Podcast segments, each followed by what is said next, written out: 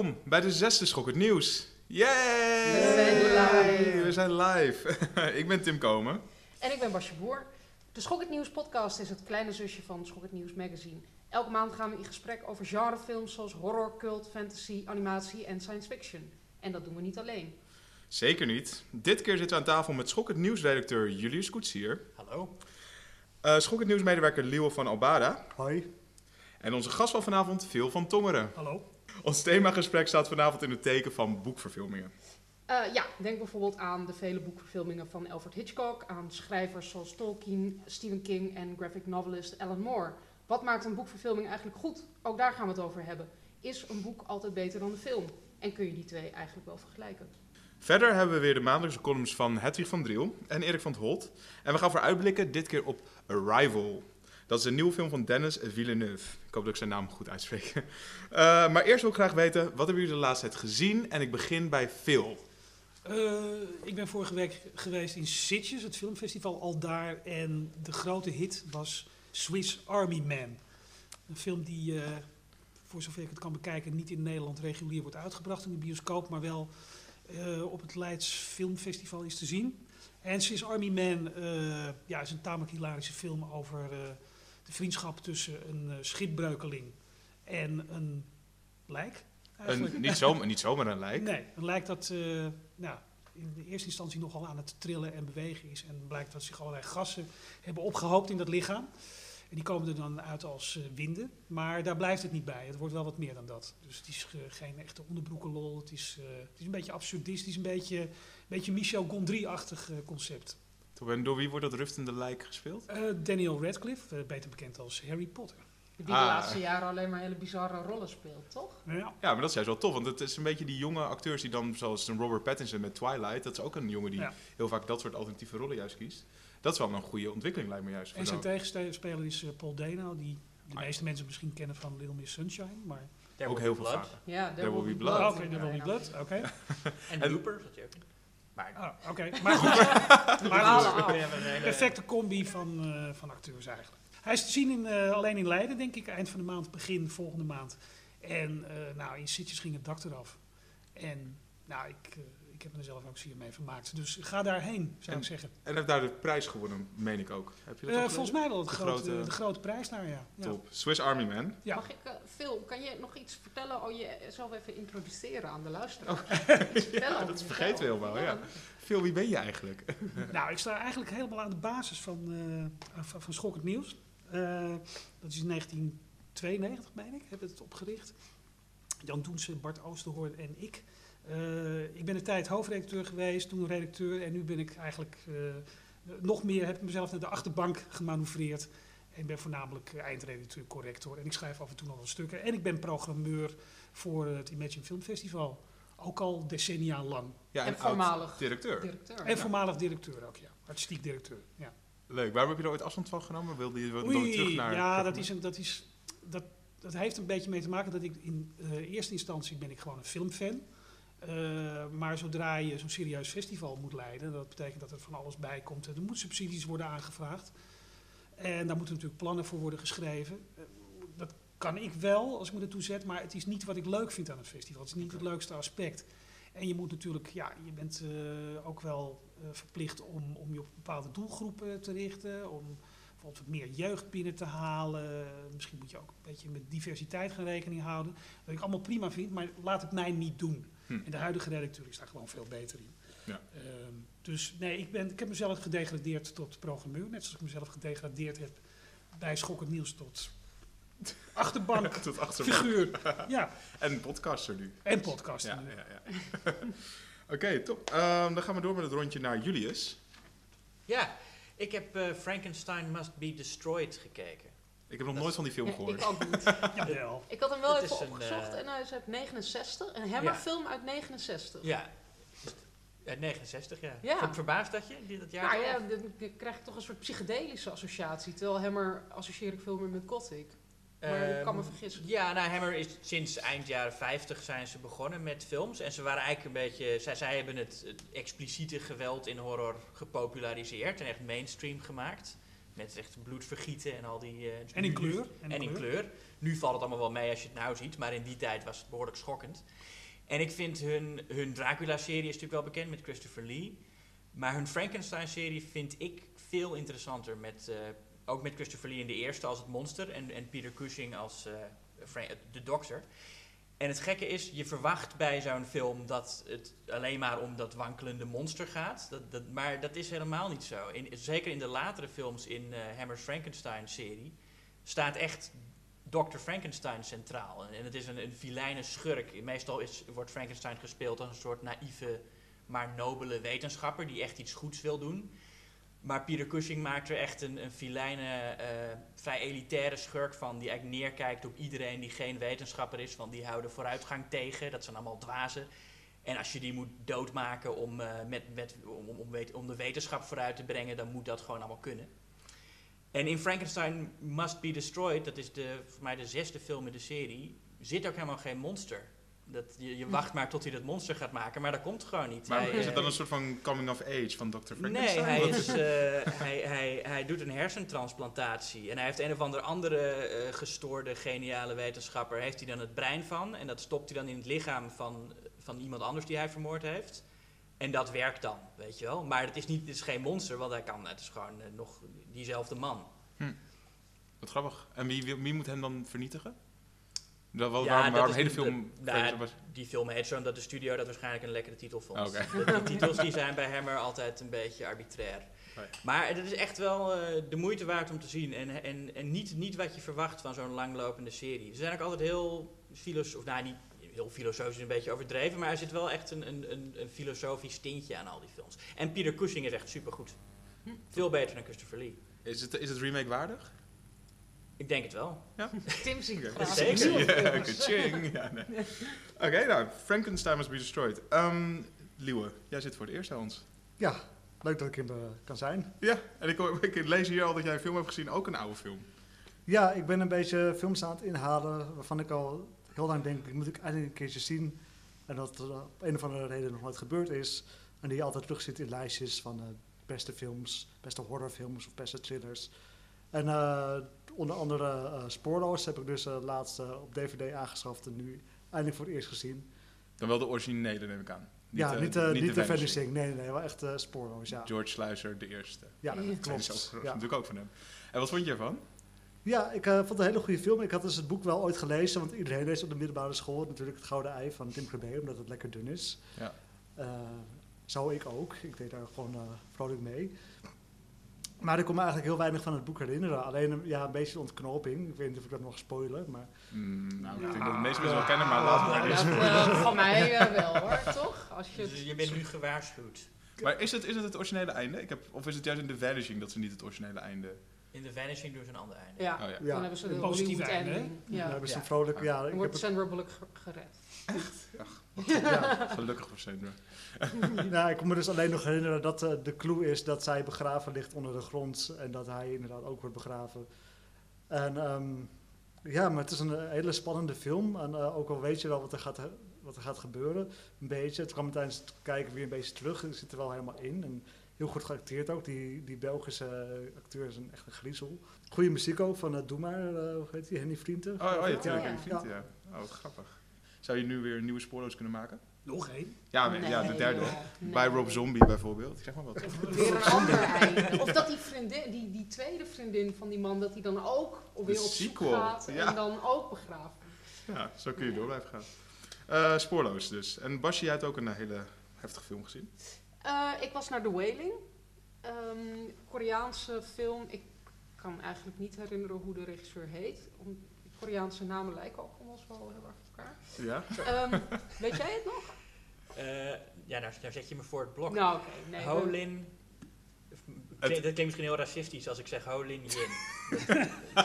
Nee, dat zou best kunnen. Dat is ja. volgens mij zijn naam. Holin En hij regisseerde eerder The Yellow Sea, zag ik. Ja, maar die En heb ik niet gezien. Oh, Maar de Chaser, was te gek. Ja, die is echt goed. En Ja. die heeft echt serieus maar twee weken in Nederland gedraaid. En dat was net toen ik in Friesland was. En ik zat echt van, oh blijf nog even draaien, blijf even draaien. Totdat ik terug ben in Amsterdam. En dat was niet zo. Maar toen heb ik hem later toch kunnen inhalen. En ik vond het zo de moeite waard. Ik vond het echt een te gekke film. Kom heel graag Ik hou, ik hou dus Chase altijd in de war met I Saw the Devil, maar nu heb ik I Saw the Devil weer gezien laatst. Oh ja. En nu weet ik ook weer waarom die... Ja, de Chaser vind ik wel beter. Ja, Oh, ja? ja, ja. ja. Oké. Ja, Poyer als held vind ik ook wel een heel raar. Heel spannend, een heel soort... Ja, Ja, en naar. En wie is in. The Wailing de held? Heldin? Ehm, je hebt een soort anti-held. Het is een, eh, eh, een, een beetje chubby, eh eh, zullige politieman. Maar dat heeft ook wel... Het, is niet, het wordt nooit te, te lollig of zo. Het is ook wel een soort realistisch eh, ehm, hoofdpersoon. En wat ik heel sterk vond aan die film, hij duurt bijna drie uur. En, ehm, het, het, maar het tempo klopt heel erg. Dus je zit eer, het eerste uur is het heel vermakelijk, maar er wordt nog niet, je wordt er niet helemaal ingetrokken. Maar dan op een gegeven moment word je steeds meer raak je erin en erin. En je merkt dat die regisseur je echt helemaal bespeelt. En dat hij precies, dat jij voelt wat hij wil dat je voelt. En op het einde denk je, oh, volgens mij zit het zo. Maar dan kom je erachter dat hij ook wil dat jij denkt dat het zo Oh, zit. ja, en dat, ja. de hele, hij speelt daar heel erg mee. Is dat nu geen spoiler? zo goed. Nee, dat is, nee, dat is geen spoiler. Tim, wat heb jij gezien? Ja, ik was dus laatst. eh, ik, heb, mijn- ik, ik, heb, ik heb mijn nichtje heb ik opgevoed met horrorfilms. Dat is een, eh, zij is vijf jaar jonger dan ik. En toen, ik. toen we heel jong waren, gingen we altijd naar, eh, naar Scream bijvoorbeeld gingen we kijken. En I Know What You Did Last Summer. En dat vond ze heel tof. En nu eh, was ze afgestudeerd. Dus ik heb haar als cadeautje een avondje horror gegeven. En toen zijn we naar de Blair Witch geweest. En toen naar Don't Breathe, naar de voorpremière. Nou, de Blair Witch was heel tof, maar niet heel bijzonder. Eh, maar Don't Breathe was denk ik een van de beste films die ik heb gezien dit jaar. En ik weet niet of jullie hem al hebben gezien. Ja. Ja. Nee. Egg? Ja. Nee, ja, het is dus een, een, een ontzettend spannende film. Misschien dat jullie het verhaal nu al wel weten over een groepje jongeren die gaan inbreken bij een blinde man. Dat ze denken dat daar heel veel geld te halen valt. En ze komen daar binnen en eigenlijk eh, komt hij daarachter. Eh hij sluit alles af in zijn huis en ze zitten ineens vast binnen. Eh, en ze moeten zien te ontsnappen uit het huis. Wat een keertje andersom is. Wat wel een heel, hele bijzondere home invasion thriller is. Nou, Is het horror? Vroeg me mezelf een beetje af. Het Terror, het, terror. Het is terror. dat is terror. Het is een, echt een ongelooflijk spannende film. Maar ook, ik vond vooral dat het heel goed geregisseerd was door Freddy Alvarez. Dat is dezelfde jongen achter de Evil Dead remake. Ehm, en dan kun je bijvoorbeeld zien aan op het moment dat zij het huis binnenkomen. Dan komt er zo'n one-shot door dat huis. En dan zie je op ieder klein elementje in het huis ligt hij, legt hij heel even de aandacht. Wat later in de film weer gaat terugkomen. Dat vond ik echt briljant. Maar de muziek is ook ontzettend goed gekozen. Het is, eh, het is eigenlijk een hele high, erg high-energy spannende film. Die niet per se naar een piek toe werkt, want het is gewoon één grote piek. Ja, ik vond hem ook erg leuk, maar ik moet wel zeggen, eh, met een cliché, dat ik het geheel niet meer vond dat de som der delen. Ik vond het van scène naar scène naar scène vond ik het heel goed georchestreerd allemaal. Ja. Heel ambachtelijk gedaan. Dus die jongen bijvoorbeeld op dat glazen, die glazen ruit ligt en waar die barstjes in verschijnen. En er loopt iemand onderdoor, maar die heeft het nog net niet door. Nou, een beetje spoiler, maar Ja. het is nou een van de, van de momenten. Eh, daar zit je echt eh, in, in spanning op je stoel. Maar Ja. Ja, we het- zeggen dat je echt een hele bijzondere ervaring Nee. hebt. Nou, ik, ik vond het vooral dus wel, wel lekker dat hij heel spannend is. Dus Ja. dat, is, dat is zeker ook met een zaal werkt dat gewoon heel erg goed. Ja, Ehm, fijn.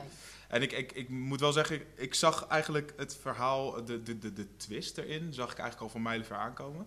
Maar die is ook weer zo extreem dat mijn nichtje bijvoorbeeld zei van, nee joh, dat, dat, dat kan niet. Dat gaan ze nooit doen in een Ja, dat was wel giller inderdaad. ja. En, en dat is wel leuk, want ik heb dus laatst ook een interview met Freddy Alvarez gehoord. En die eh, vertelde ook dat ehm, eh, ze bezig waren met eh, deze film, met, het, ehm, met de voorbereidingen. En dat ze, dat ze eigenlijk zo van carte blanche hebben gekregen om ja, eigenlijk alles te doen voor- met dit verhaal wat ze wilden. Hmm. Dat was wel ook wel heel erg, heel erg cool. Dat hij echt gewoon, het leuk om te zien dat Hollywood toch nog een beetje vertrouwen heeft in een, in een regisseur Ja. B+.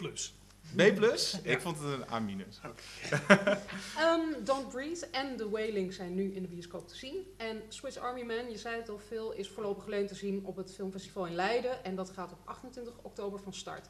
Wa- Wat ik ook nog even wil weten, voordat we gaan doorgaan naar de column van Hedwig, is even een snelle rondje, want we hebben het nu natuurlijk over boekverfilmingen. Welke recente, welk recent spannende boek hebben jullie ge- gelezen? En hebben jullie nog een tip daarmee voor onze luisteraars? En ik kan wel even beginnen, omdat kunnen jullie nog even nadenken.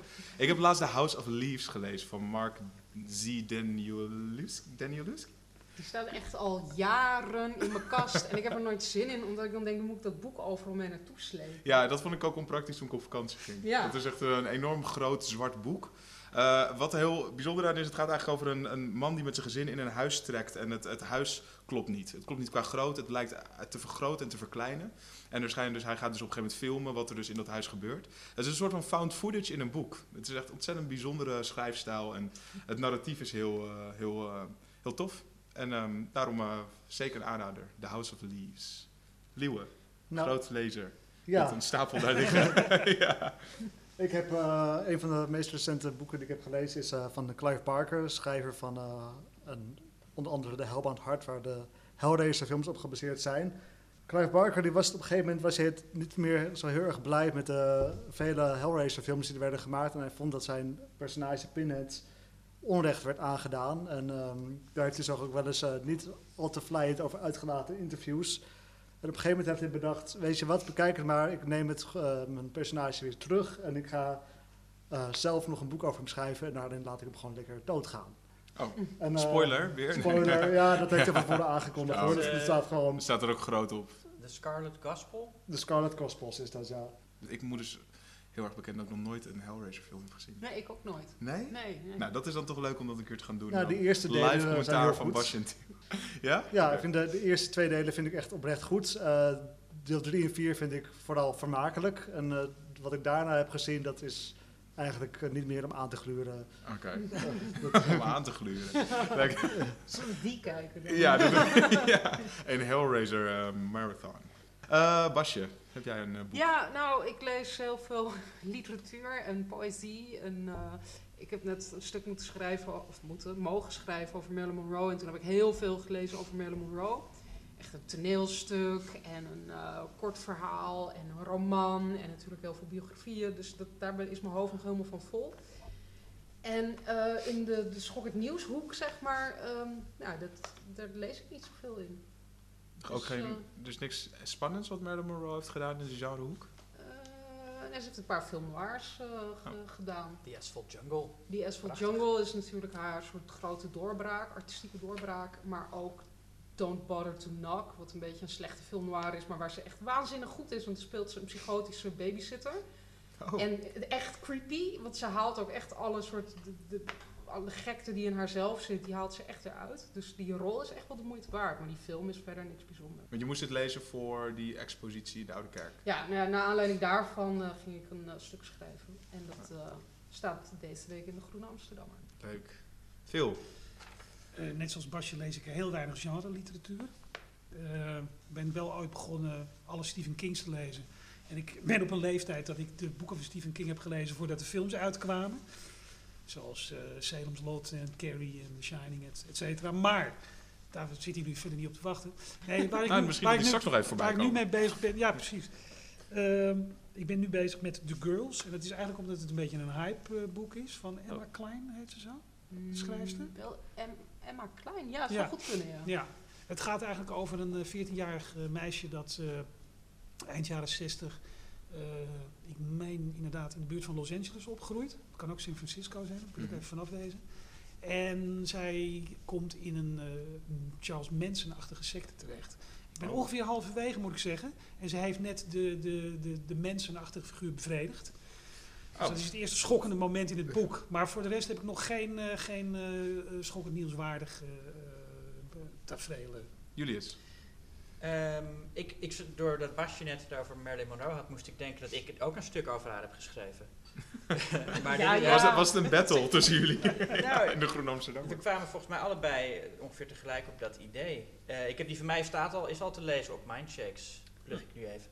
Eh, en het gaat er vooral over dat ik het zo stom vind dat ze zo vaak als persoon wordt besproken en niet als actrice.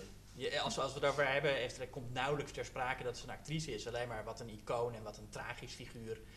En nooit dat ze ook een, gewoon een heel goede actrice en, en vooral comedienne was. Bijzonder, bijzondere vrouw. En maar heb je nog een boekentip? Oh ja, eh, Weet je nog het onderwerp? ja, ik lees ook niet zoveel genre literatuur. En, en nou ja, het, niet, geen recente dingen in ieder geval. Maar Sherlock Holmes vind ik heel leuk. Dat Ja, is, ik eh, ook. ja, en ik heb, ik heb alle Sherlock Holmes verhalen en ik ben er doorheen aan het... eh, Hij was- hij heeft natuurlijk ook over Sherlock Holmes van Arthur Conan Doyle. Hij heeft ook heel veel eh, horrorverhalen geschreven. ja, maar ik ben niet zo geïnteresseerd in zijn... Andere in, werk. in, in- ja. Hm. En trouwens, sommige Sherlock Holmes verhalen zijn ook best wel griezelig. De Hand of the Baskervilles. Ja, precies. En meestal, dat zal mensen verbazen die, die alleen maar de films en de series kennen en die nooit een Sherlock Holmes verhaal gelezen hebben. Ik zou het je echt aanraden, want ze zijn heel leuk. Ja, En wat mij heel erg verbaasde toen ik eraan begon, is dat in de meeste helemaal niemand vermoord wordt. Hm. Het is meestal gewoon een soort raadsel. lullige misdaden die hij Ja. oplost. En vaak lost hij ze ook niet eens op. Leuk, Sherlock Holmes. Ehm, Basje, je had alles al verteld, toch? Wat, wat waar ja, te zien we is. hebben alles verteld. Ja. En we gaan nu naar de, luisteren naar de column van Hedwig van Driel. Dit is Hedwig met Blast from the Past. Wat willen ze van ons? Mochten er ooit aliens op aarde landen, zal dat waarschijnlijk onze eerste vraag zijn. Het is ook de vraag die wordt gesteld in talloze films waarin dit gebeurt. Het is ook de vraag in Arrival, de nieuwe film van Denis Villeneuve, vanaf 10 november in de bioscoop. Het antwoord op die vraag dat kan je grofweg in twee categorieën opdelen. In de eerste categorie, daar zitten de films waarin de buitenaardse wezens een duistere reflectie zijn van onszelf. Denk aan Independence Day, Mars Attacks, World of Worlds, Signs, Invaders from Mars. Je kunt nog een heel eind doorgaan. In die films hebben de aliens de koloniale driften die de mensheid ook wel vaker heeft vertoond. Ze hebben een superieure technologie en daarom vinden ze dat ze het recht hebben onze planeet over te nemen. In deze categorie vinden we ook de vele versies van Invasion of the Body Snatchers en daar reken ik ook The World's End onder. In die films hebben de aliens weliswaar wat subtielere technieken. Ze betogen zelfs vaak dat ze het beste met ons voor hebben, maar uiteindelijk moet de mensheid assimileren of sterven. Dan hebben we nog die tweede categorie. Daarin zijn de aliens ook superieur, maar ze lijken echt met ons begaan. Ze willen ons niet koloniseren, ze willen ons verbeteren. In die categorie lijkt de Rival zich te bevinden. En in die categorie, daar vinden we ook The Day the Earth Stood Still uit 1951. Een film die overigens ook twee alternatieve titels had, namelijk Farewell to the Master en Journey to the World. De regisseur van die film was Robert Wise. In zijn filmografie vinden we verder ook nog The Setup, The Haunting, The Andromeda Strain, de eerste Star Trek film. Kortom, hij was niet vies van genre. In The Day the Earth Stood Still landt een vliegende schotel op aarde. En daaruit komen een alien, Klaatu, en zijn robot, Kort. Nou, Klaatu, Barada, Nikto, die zin ken misschien nog wel. Dat kan uit deze film zijn, uit de remake met Keanu Reeves. Het kan ook uit Army of Darkness zijn natuurlijk. Het is de zin die wordt gebruikt om Kort uit te schakelen. Want Klaatu zijn eerste woorden mogen dan zijn dat hij komt met vrede en goede wil. Dat betekent nog niet dat hij ongevaarlijk is. Zijn boodschap is simpel. De mensheid heeft nu beschikking over raketten en nucleaire wapens en de andere mensen in het universum maken zich zorgen. Als mensen niet leren om vreedzaam met elkaar te leven, dan zal de aarde worden vernietigd. En tja, de eerste indruk die Kluiter krijgt van onze planeet, die is niet bepaald positief. Hij wordt met tanks begroet, met machinegeweren, met bedreigingen. Er wordt zelfs op hem geschoten. Hij vraagt om een vergadering met alle staatshoofden en dan wordt hij aangekeken alsof hij gek is. Door de ogen van Klaatu kunnen wij de wensheid met frisse blik bekijken en een flatteus portret is het niet bepaald. Pas als Klaatu op de vlucht een moeder en haar zoontje leert kennen, ziet hij ook wat positievere kanten van de mensheid. Hij ontmoet ook een wetenschapper en die blijkt de enige die bereid is hem te helpen zijn boodschap te verspreiden. Het einde van de film is min of meer hoopvol.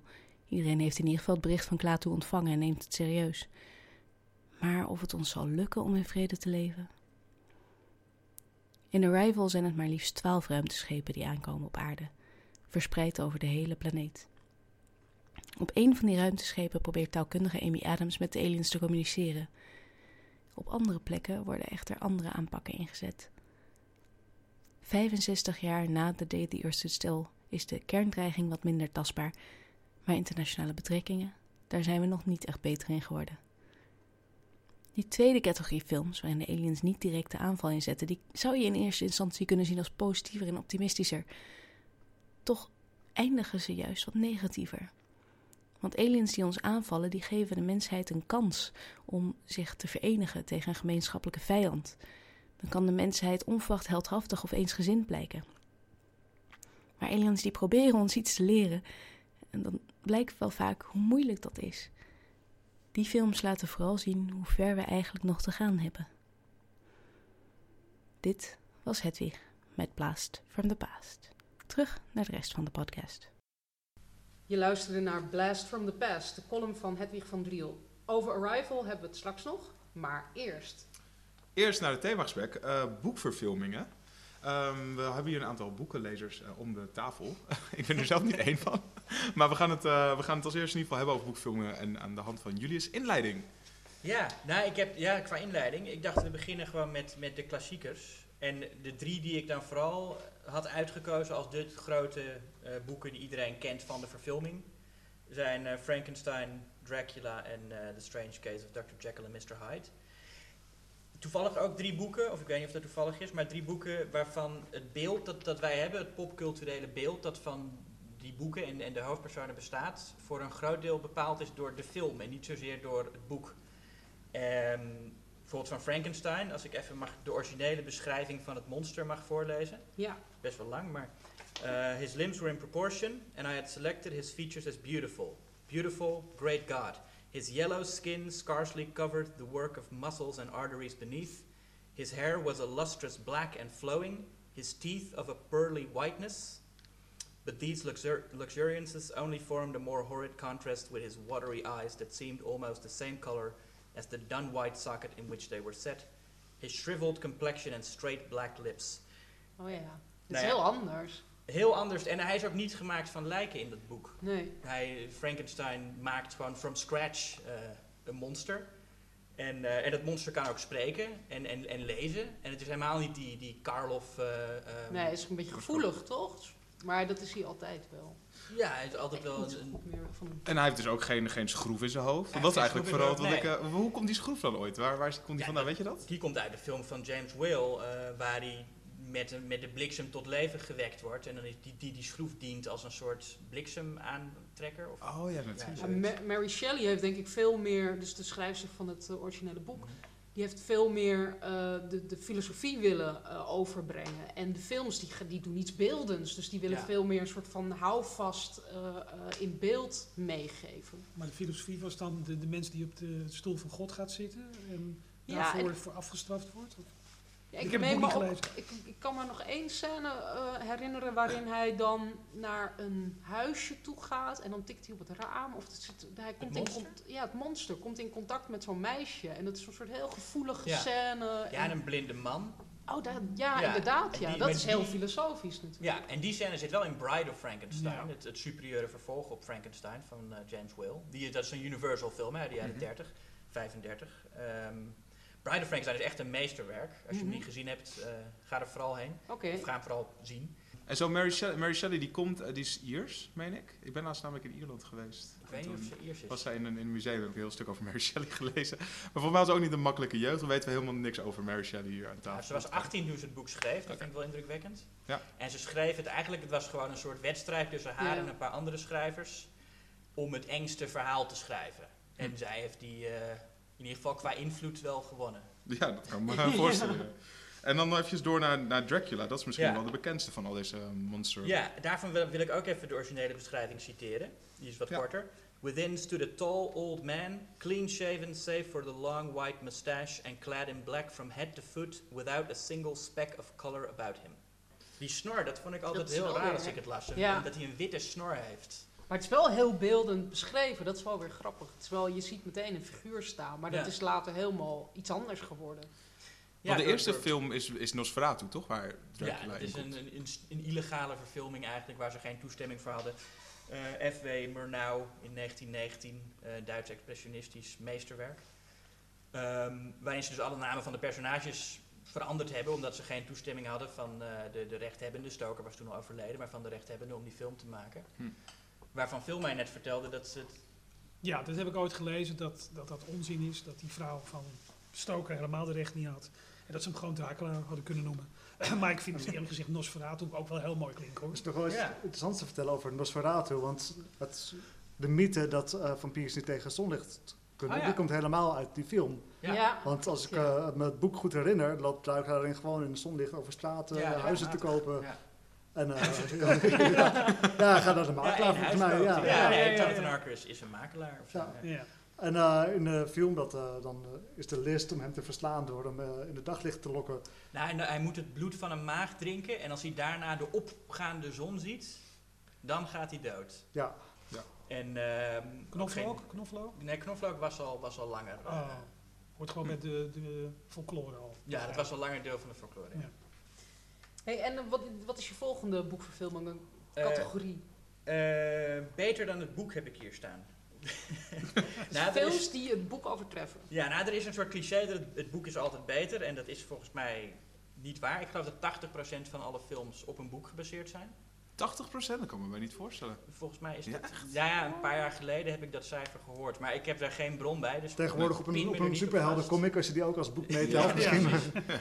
Nee, maar meestal weet je dat helemaal niet. Ik bedoel, Nee. als, als het boek bekend is en het is echt een prestige ding, dan eh, wordt het een soort een groot aangepakte film. Maar meestal weet Kubrick die ging dan naar een winkel en die zocht een of ander pulpboekje uit bij gebrek aan een, aan een idee. En dan dacht hij van, oh, hier, hier kan ik wel wat mee. En dan maakt hij The Killing, weet Ja. je wel. Mhm. En Hitchcock ging ook op die manier te werk. Ja, ja, totaal. Hoewel, ik vind het wel... Hitchcock die zei dan altijd, nee, je moet boeken gebruiken die niks zijn. En dan eh, daar maak je een goede film van. En daar heeft hij natuurlijk helemaal eh, gelijk in. Maar hij heeft ook eh, Patricia Highsmith verfilmd, wat echt een briljant boek is, vind ik. Strangers on a Train. Vind ik het boek eigenlijk beter dan de film. En, ehm, en hij heeft verschillende keren Daphne du Maurier verfilmd. En Ja. ik vind het verhaal The Birds, Bird, ik weet niet hoe het verhaal heet.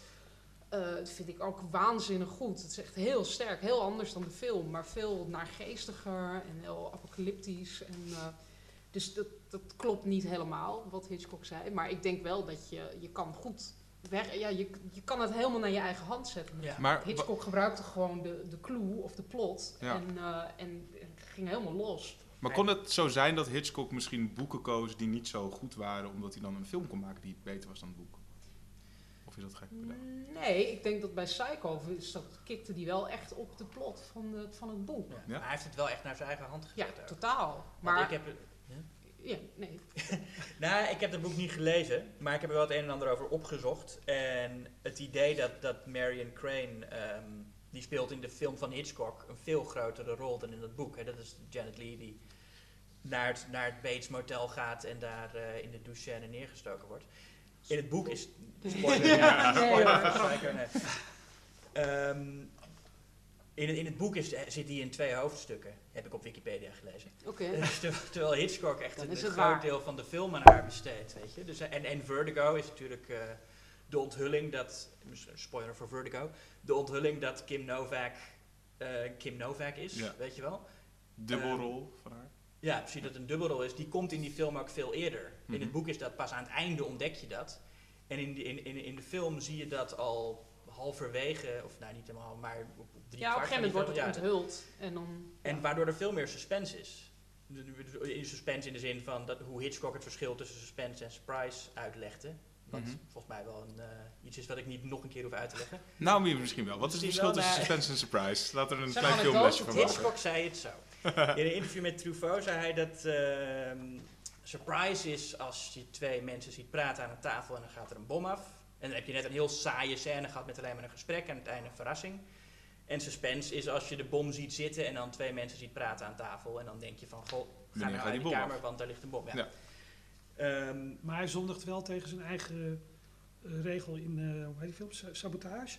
Die Engelse film waarin je dat jochie, dat is een beroemde scène, Oh ja. jochie met die Dat hij met bom die bom rent. in, ja. in, de, in, de, in de bus ziet zitten. Je weet dat dat jochie een bom heeft, dat ding ontploft. Dat is dus suspense.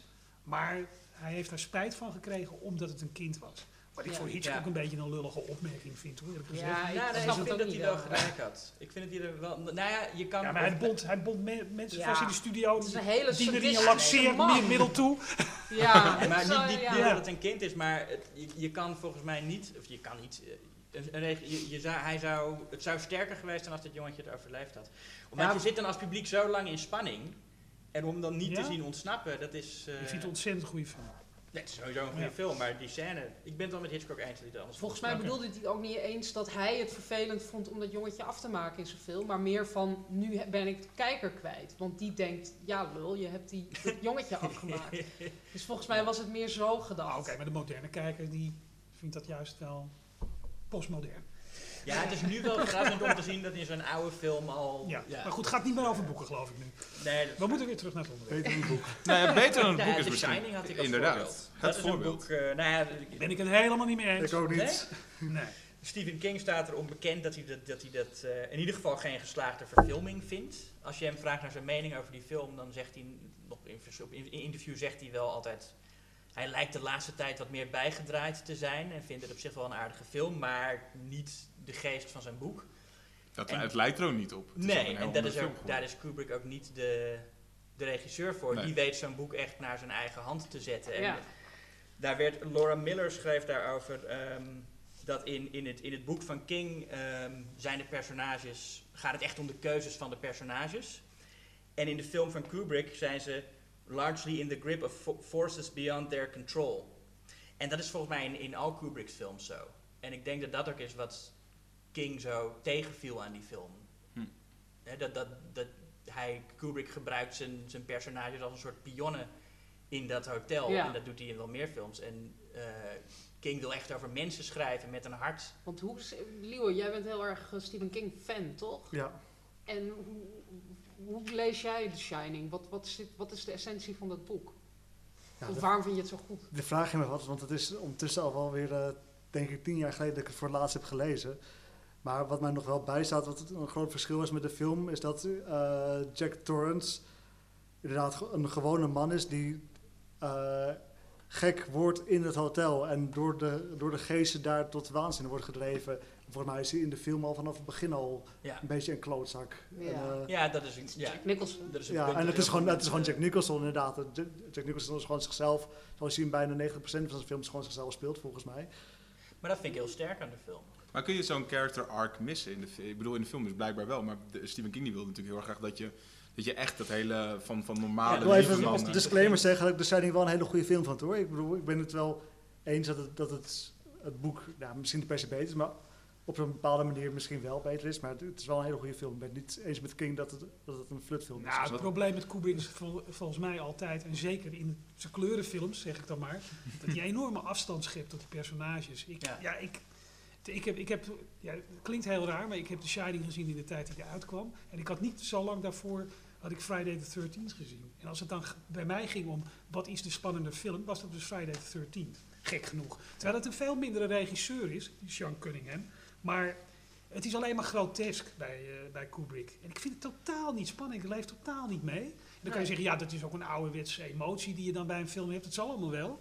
Maar ik heb, ik heb Kubrick, ik heb het altijd een... eh, eh, Maarten het Hart heeft een keer over Vladimir No- Nabokov gezegd van het is een, zijn proza, dat is een kroonluchter die niet wil branden. Nou, dat vind ik eigenlijk een beetje bij Kubrick ook wel. Maar ik heb het gevoel dat bij eh, Kubrick, hij projecteert iets. Echt, dus niet alleen film, maar hij projecteert iets en daar kijk je naar en daar heb je gedachten over. En dat is iets anders dan je maakt het mee en je zit er middenin Ja. en het gebeurt om je heen.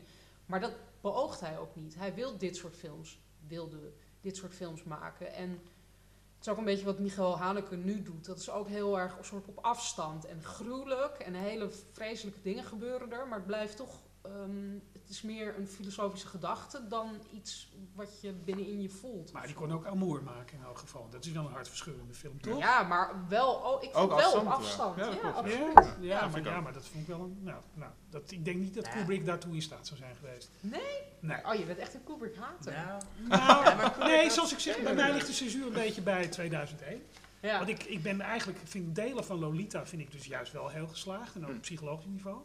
Eh Pets of Glory, eh, ook Dr. Strangelove trouwens. Alhoewel het natuurlijk ook een vrij harde satire is. Ice White Shut. Ja, dat is te Ook- lang ook geleden. beter Te lang dan het geleden. Beter dan het boek? Dan vind ik film? wel. Ja, ja, Ja. ik heb het boek nooit wel Heel boekje Van wie is Een van mijn favoriete films. Van... eh Oostenrijk, eh, toch? Ja, eh Schind- Schi- iets, ik wil Schindler zeggen, maar dat is het niet. Maar wel in Schnitzler. Schnitzler. Arthur Maar- Schnitzler. Het verhaal achter Ice White Shut, achter de verfilming is natuurlijk dat het een soort van... Het gaat natuurlijk over een secte, zo kun je het noemen. Ehm, en waar dan Ku- Kubrick misschien wel een bepaalde boodschap mee wilde, mee wilde bekend laten. Heb je dat nooit gehoord? Het verhaal dat hij juist ook dood is gaan, omdat hij dat toen... Ja, het schijnt een hele, schijnt een hele conspiracy theory te zijn, ja. Dat nee, hij eh, iets juist wilde blootleggen over de Illuminati, zoiets. Oh, En dat ja? is, maar Ja. zit dat ook in dat boek? Vraag ik me af. Nee.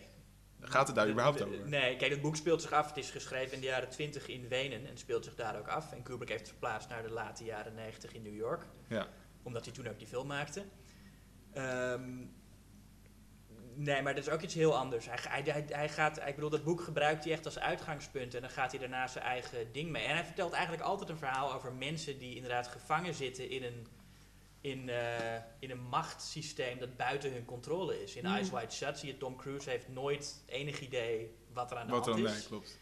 Eh, in, de, in The Shining, in Doctor Strangelove, allemaal personages die Ja. als een soort mieren door elkaar heen rennen en, en erin falen. Je kan ook Het, zeggen eh, dat Humbert Humbert en Lolita een soort van eh, door zijn eigen, weet je, die heeft ook geen controle over wat hij voelt. Die is ook een soort van speelbal Ja. van de In- situatie. En in- die Quilty natuurlijk, dat is ook soort... Clockwork Orange heb je, nou ja, dat is Ja. een schoolvoorbeeld. Ja. En, eh, nou, ja, ga zo maar door. Eigenlijk al zijn films gaan daarover. En dan nog heel veel terug naar The Shining. Ehm, wat vind jij van de, eh, van de film van Mick Garris?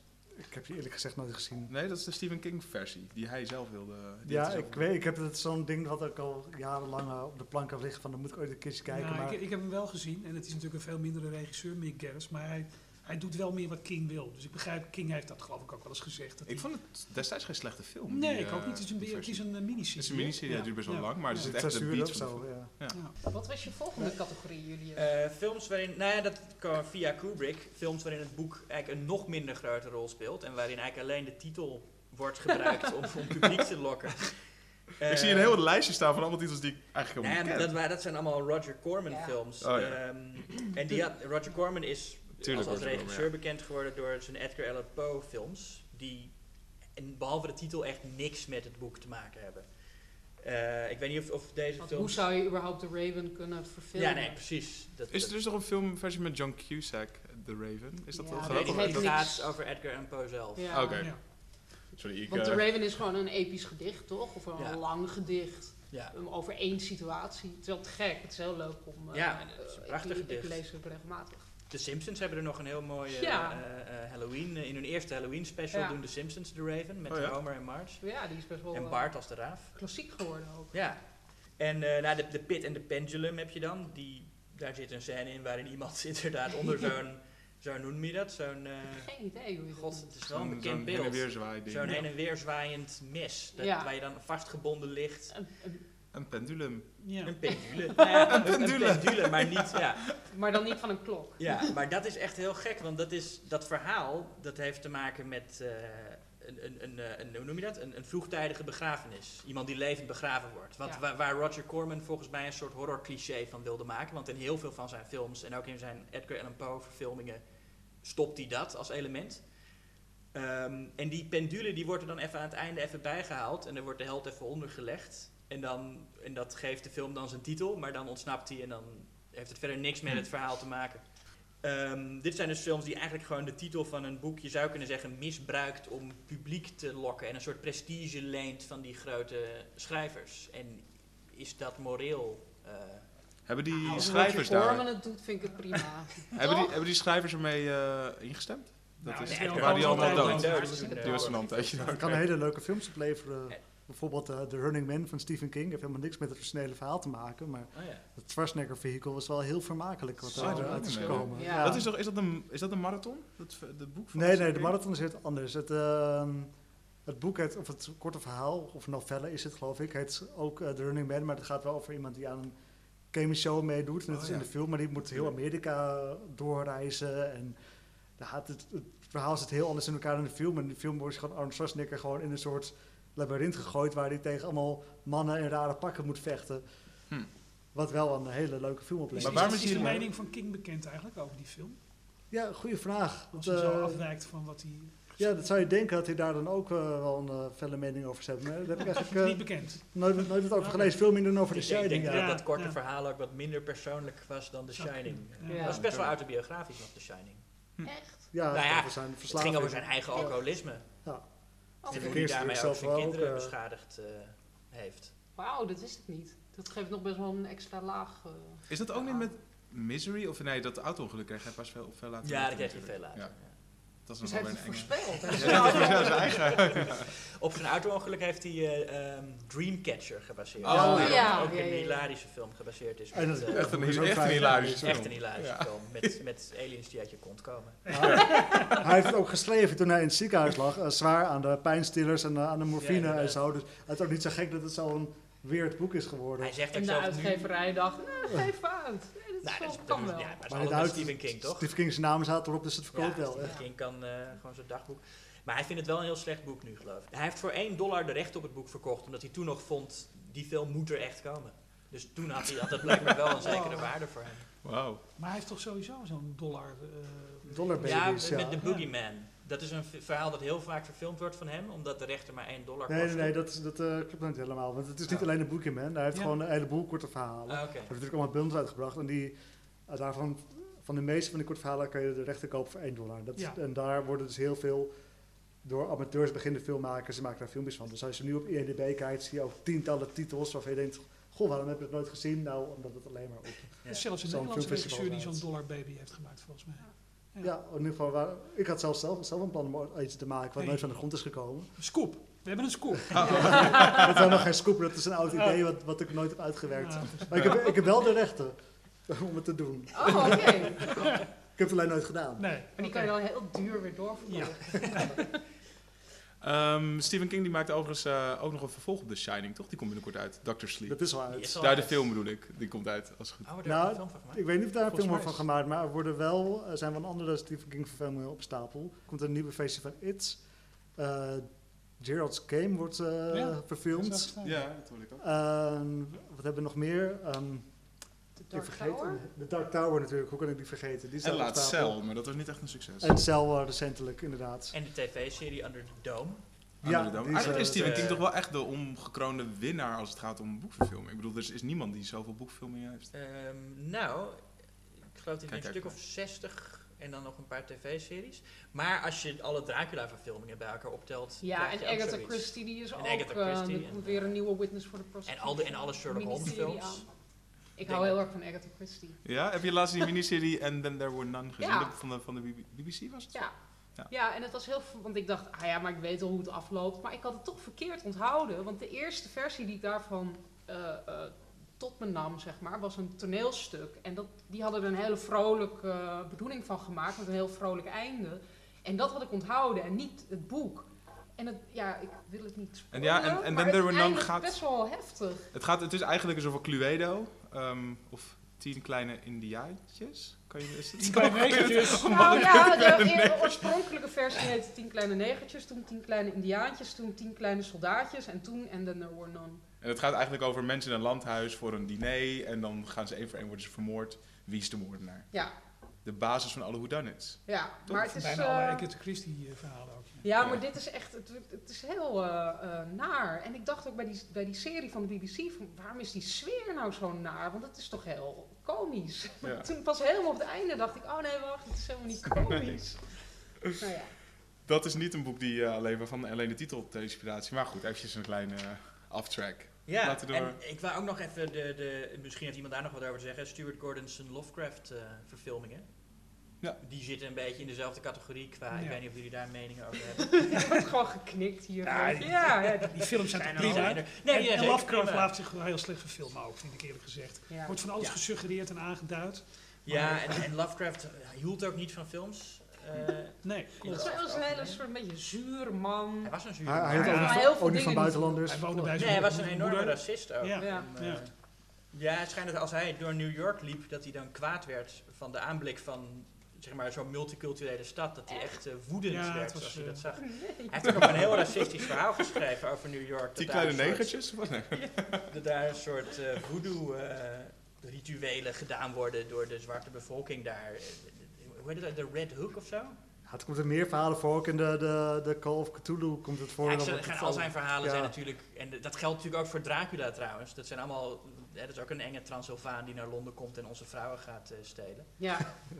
Maar het En onze eh, huizen. Ja, en onze, en onze huizen. En, en onze banen. Heeft trouwens, duist, eh, ik weet niet of, of jullie die eh, Guy Maddin verfilming hebben gezien, dat, die balletvoorstelling van Dracula. eh Oh, ja. Dracula eh, Pages from a Virgin's Diary. Maar dat gaat heel erg over het, eh, dat, dat aspect.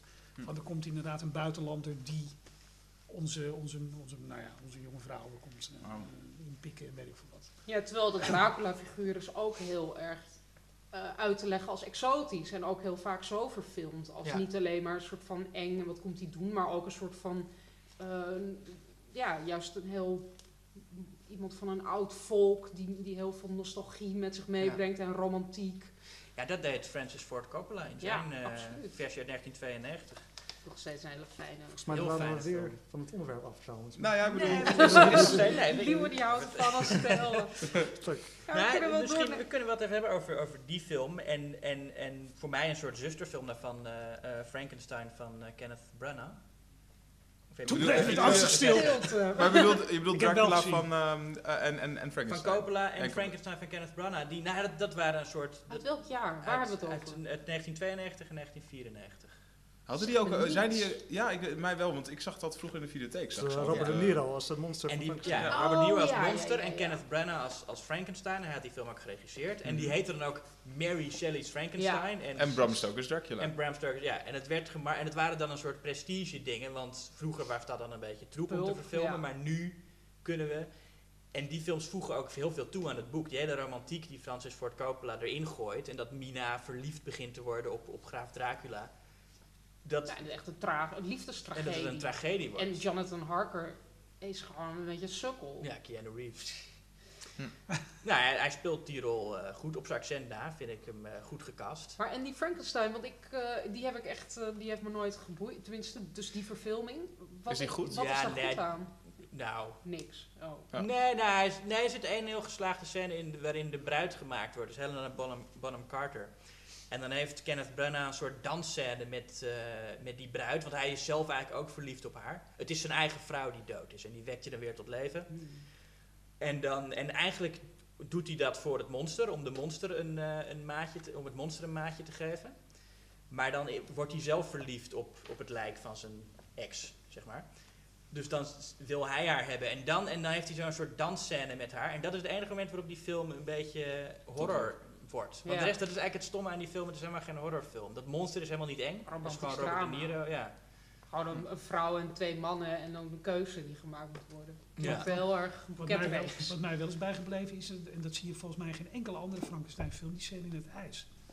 Die Met die, Ja. boot, die boot Ja. vast zit in Oh het ja. ijs. ja, dat is, wel, dat is ook echt uit het boek. Dat, Ja. eh, dat, ze, dat er een schip naar de Noordpool vaart en daar zien ze dan Dr. Frankenstein. En die doet dan zijn verhaal. En het is een raamvertelling. Dus Oh ja. Ja, dat zijn al die boeken, al die oude boeken. Al die oude boeken zijn Oh, ja. allemaal raamvertellingen. Eh, een film die ook wel snel na Dracula kwam was volgens mij Interview with the Vampire. Dat is natuurlijk ook een boekverfilming geweest. ja, Ja, je hebt Dat toen heel erg van die, die, eh, romantiek en die, eh, ja, en Rice. ja, de romantiek van de vampiers. Rice, ja. Ja. Maar daar zijn ook wel hele slechte films van haar boeken gemaakt, toch? Zoals Queen, of the, Damned. met oh, Alia. Alia. Ja. En iemand anders als Lestat. Ik, of, Ja. was dat er überhaupt niet in? Jawel, heb die ook niet jawel het is een, een van de ro- rock, rockjongen. is het. Ja, en die doet dan nu metal. Ja, dat, vond ja. ik zo, dat vond ik altijd zo leuk. En die film werd gemaakt toen nu metal al lang over zijn hoogtepunt heen was. ja. ja, heel geinig. Oké, dus eh, dan ja, slaafse fanpleaser zoals eh, Watchmen. ja, Wat eh, vinden we daarvan? Ja, kennelijk vind jij dat een Slaafse fanpleaser. Dat is een, eh, een heel goed voorbeeld van hoe je geen boekverfilming moet maken. Ik wil even Alan Moore citeren wat hij zei over eh, wat hij in 1986 zei over het boek. Um, what I'd like to explore is the idea that comics succeed when no other media is capable of operating. En in 2009, naar aanleiding van die film, zei hij: There are things that we did in Watchmen that could only work in a comic and were indeed designed to show off things that no other that, that, that other media can't. En ik vind, nou ja, dat, dat zie je ook echt aan dat boek. Hoewel het qua panel layout nog vrij traditioneel is. Als je dat hele boek leest, dan zie je, dit is echt gemaakt om een strip te zijn. En als je dat wil verfilmen en je wil trouw blijven aan die geest, wat Zack Snyder volgens mij wilde met zijn film, dan moet je dat een heel cinematische film maken, denk ik. Dan moet je dat echt vertalen naar een ander medium. Hm. Maar wat Zack Snyder doet, is gewoon die strip als storyboard gebruiken. Want hij is helemaal geen cinematische regisseur. Hij zou gewoon storyboard artist moeten zijn. Want hij is heel goed in stilstaande plaatjes. Maar zodra er beweging in komt, raakt hij altijd de weg kwijt. Ja. Ik zie iemand die, eh, heeft We hebben net een... Leeuwen zit zijn messen te slijpen. Ik hoorde al ergens in de wandelgangen dat jullie hier heftige discussies over hebben. Dus Leeuwen, brand los. Ja, ja, Nou, even voor, nog even voor de duidelijkheid. Ik, Ja. ik, ja, sorry. Ik ben heel erg fan van het boek Watchmen. Maar ik, ik had veel liever een film gezien die dat boek echt alleen maar als uitgangspunt Ja, had ik gebruikt. En gemaakt werd door een regisseur die echt, zoals Paul Greengrass wilde, een versie maken die in de 21ste eeuw eh, plaatsvond. Dat had ik een veel leukere film gevonden, denk ik.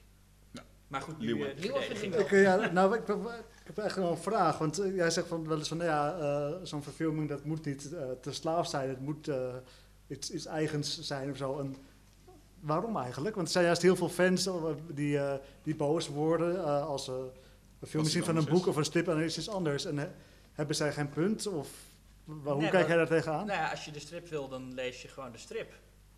Ik vind het altijd zo raar als, als fans... Je hebt nu ook die nieuwe Killing Joke film, die ik niet gezien heb. Van Batman. Maar eh, van, ja, Batman ook een strip van Alan Moore. Eh, en er is een animatiefilm van gemaakt. En, daar zeg, en die vinden sommige fans dan wel leuk, want het is gewoon de Killing Joke. Ja, maar ik, ik begrijp Lewis punt wel. Ik bedoel, het is natuurlijk zo dat, dat je, je, je wil die fans wil je pleasen, maar je wilt ook een nieuw, nieuw, eh, nieuw publiek aanspreken. En die ook dat publiek naar je boeken toe wenden. Dan moet je misschien niet iets, iets maken wat totaal uit de toon ligt. En misschien dat dan wel eens fijn is om gewoon echt een, een, strip in beweging te zien. En dat is dan een film. Kan het niet zo één op één zijn? Nou, niet, niet bij Watchmen. Er zijn films die zich daar wel goed voor lenen, maar Watchmen is echt... Wordt er, er wordt ook zoveel gebruik gemaakt van, van symmetrie en pagina en het voegt zoveel toe aan het verhaal.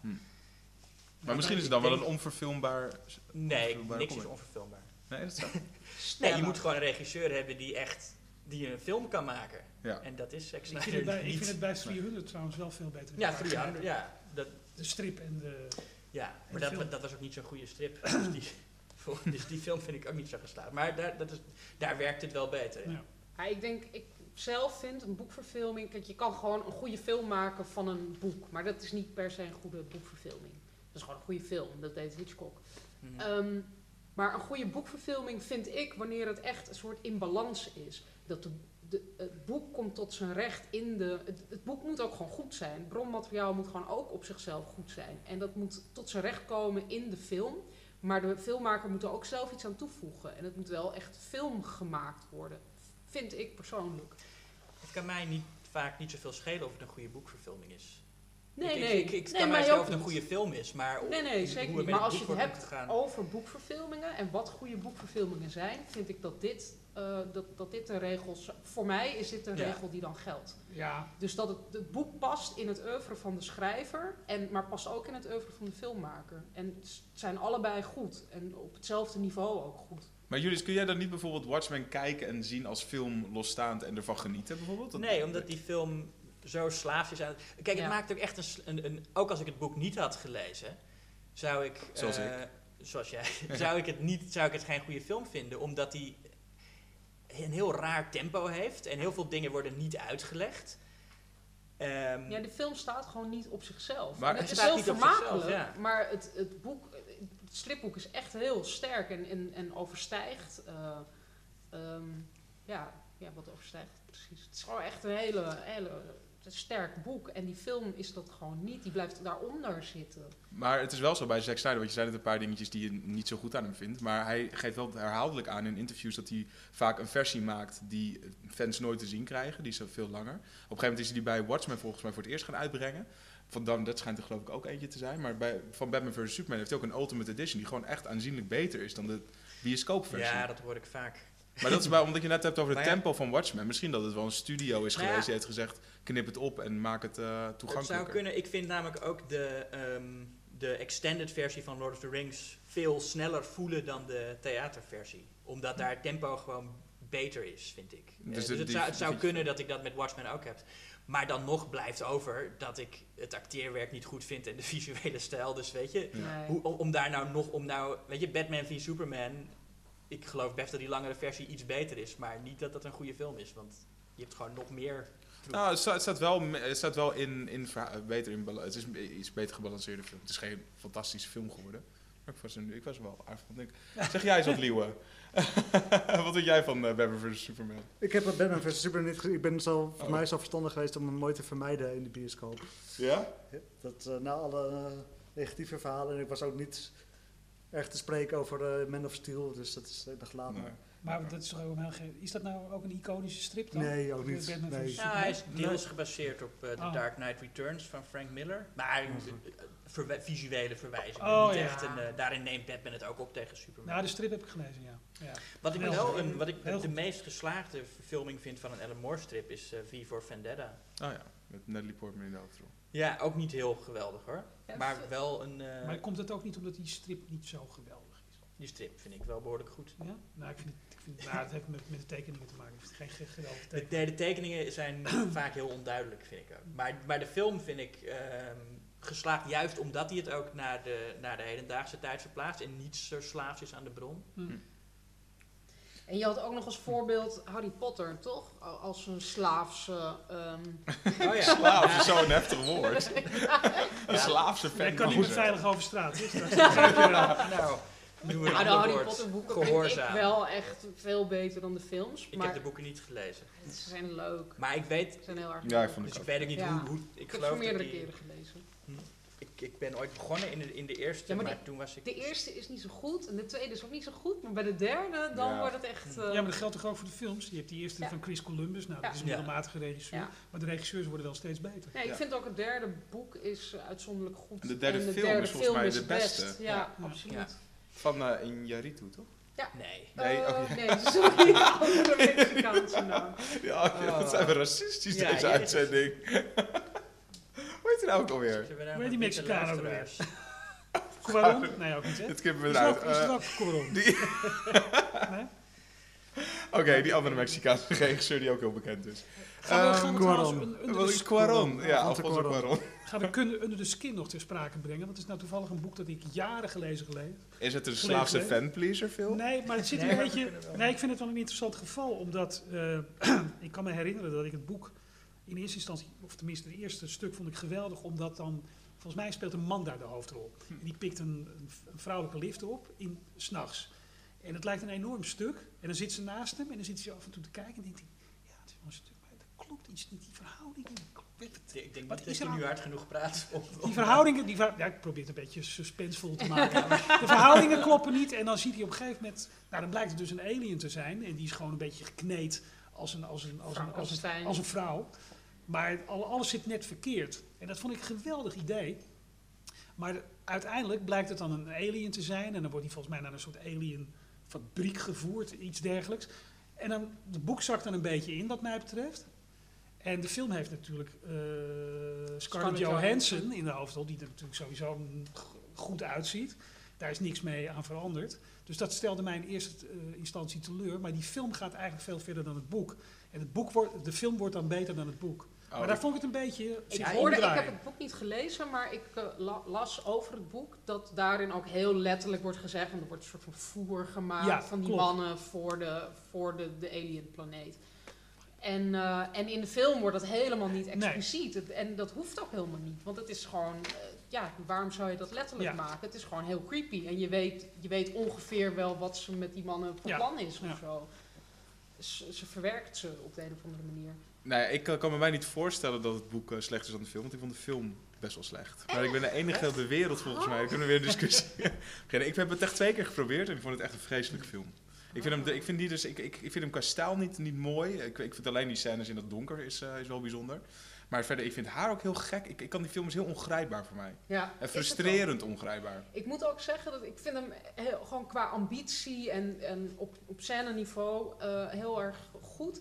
Maar voor mij kwam het ook niet helemaal bij elkaar. Dat ik dacht van, er mis nog net iets. Terwijl ik hem wel echt een onwijs goede regisseur vind. Ja, maar eh, ik ik vond Birth veel beter bijvoorbeeld. Ja, Ja, vond ik ook Sexy veel Beast. beter. Sexy Beast vond is ik ook heel goed, maar ik vind Birth nog... eh, Maar ik vond ook de, de omslag in de film te groot. Voor ehm, de, gewoon de- richting het einde. Van de tweede naar derde acte. Maar Ja, ja, dan spoilen ja. we iets. Als Nou, in het, boek, in het boek is dat dus nog eigenlijk wat eh, drastischer. Oké, Maar op de verkeerde manier. oké. Misschien nog even The Hobbit. The Hobbit. Ja, of niet? Nou ja, misschien even The Lord of the Rings. Die hebben we nog niet echt besproken. Nee, nou ik vind, oh ja, The- The Lord of the Rings en dan de, de prequels, de prequel trilogie van The Lord of the Rings. Ja. Als, als één, eh, want The Lord of the Rings vind ik wel een, eh, die heb ik, toen ik ze voor het eerst zag, ik ben die eigenlijk steeds beter gaan vinden. Ehm, vroeger was ik een beetje van, eh, nee, nee, nee, nee, nee, overrated.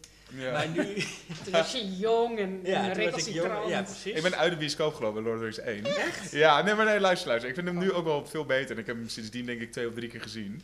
Eh, ik vind hem wel erg lang. Maar het, ik vond het, ik, ik trok het helemaal niet de eerste keer dat ik het zag. Was ik, ook, al- ik was gewoon nog best wel jong. Het was 2001. Weet Oh, dat ik was ik echt helemaal zo jong. Eigenlijk was ik nog 15. Maar goed, ik trok dat toen Oh. nog gewoon niet zo. Dus Maar, dat, maar toen had je dus de theatrale versie.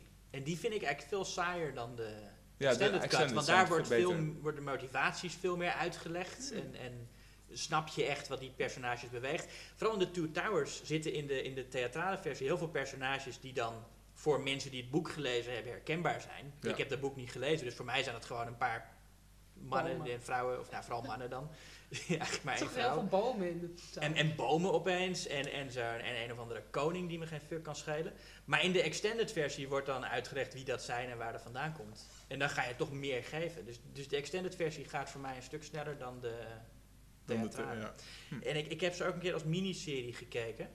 Eh, De, dus- de, de echte miniserie. Nee, eh, Oh, gewoon de films. Nou, ik dacht ik ga natuurlijk niet eh, negen uur achter elkaar Lord of Rings kijken.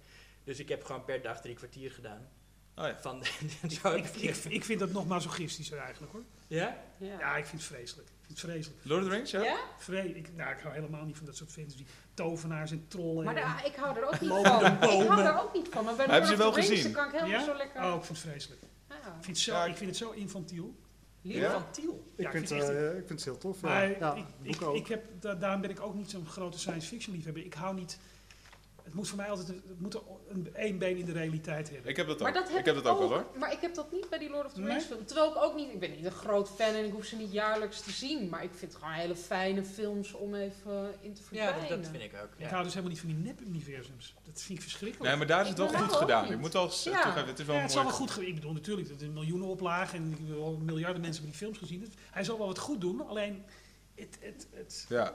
Niet ik heb, nee. Maar dat gemaakte universum, dat, dat, ik kreeg dat gevoel wel heel erg bij The Hobbit. Ja. Wat Ja. dus de, de prequel-trilogie is. Nog slechter dan de Star Wars prequel-trilogie, volgens mij. Echt? Serieus? Ik ja, heb ze nooit vind gekeken. de Hobbit-films Vind De Hobbit. echt... Julius. Waar, echt De mening van Julius. Maar is er bijvoorbeeld, denk je dan nog een eh, extended version van The Hobbit die uit moet komen, die misschien... Nou, die zijn er al, maar mij, mij niet gezien. Maar het is toch ook... Want de, de- de Lord of the Rings, dat is gewoon een lekker, gewoon dik boek ook. En Ja. The Hobbit niet. En er zijn toch is, die, die eh, films uitgepeurd. Ja, de Dus- Hobbit eh, is echt, het is een boekje van 300 pagina's amper. En daar worden dan drie films van gemaakt van drie uur per stuk. En één Dat film is, is op. vernoemd ja, daar hou je naar... niks over. Nee, Één film is vernoemd naar de Battle of the Five Armies, die in het boek een halve pagina in beslag neemt of zo. ja, Nee, zoiets, joh, echt?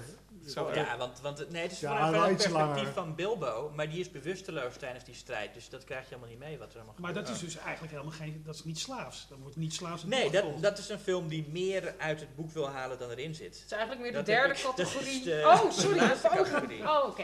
ik Films had- die meer Dit uit is de het boek laatste halen dan categorie die ik had, had opgeschreven. Ja. En nou ja, ik vind dat de Hobbit-serie, daarin wordt dat, dat net-universum waar Phil zo'n hekel aan heeft, dat wordt als een soort pretpark weer op- gebracht. En het idee is van, eh, jullie zijn fans van Lord of the Rings, Hmm. nu mag je lekker drie uur lang in dit Lord of the Rings pretpark zitten met allemaal Ik moet- dwergen en drie ik kwartier in de zeggen dat-. Toen, toen de Hobbit werd, werd aangekondigd, toen dacht ik ook, leuk, kan ik even daar rondhangen. Maar toen was die film er en toen dacht ik, ik heb helemaal geen zin Maar hij zou oorspronkelijk ook door Guillermo del Toro gemaakt worden. En dat was veel interessanter geweest. Ja. ja. Het zou Ja, ook maar twee films zijn. Dat is ook hoe die film helemaal misgegaan is. Want toen Del Toro wegging, ging Peter Jackson het overnemen. Maar toen had Peter Jackson een heel andere visie op Middle-earth. En toen moest dat helemaal weer eh, eh, ehm, van voren af aan beginnen. En, ja, de- en dat is gewoon niet goed gegaan. Ze hebben gewoon nauwelijks pre-productie. Lord of the Rings had drieënhalf jaar pre-productie. En The Hobbit nauwelijks. Weet je, dat moest echt Ja. allemaal heel snel en gehaast. En dat Ja. zie je ook echt. En, en Ja. Peter Jackson heeft... Als je de making-of kijkt, dan zie je Peter Jackson regelmatig echt...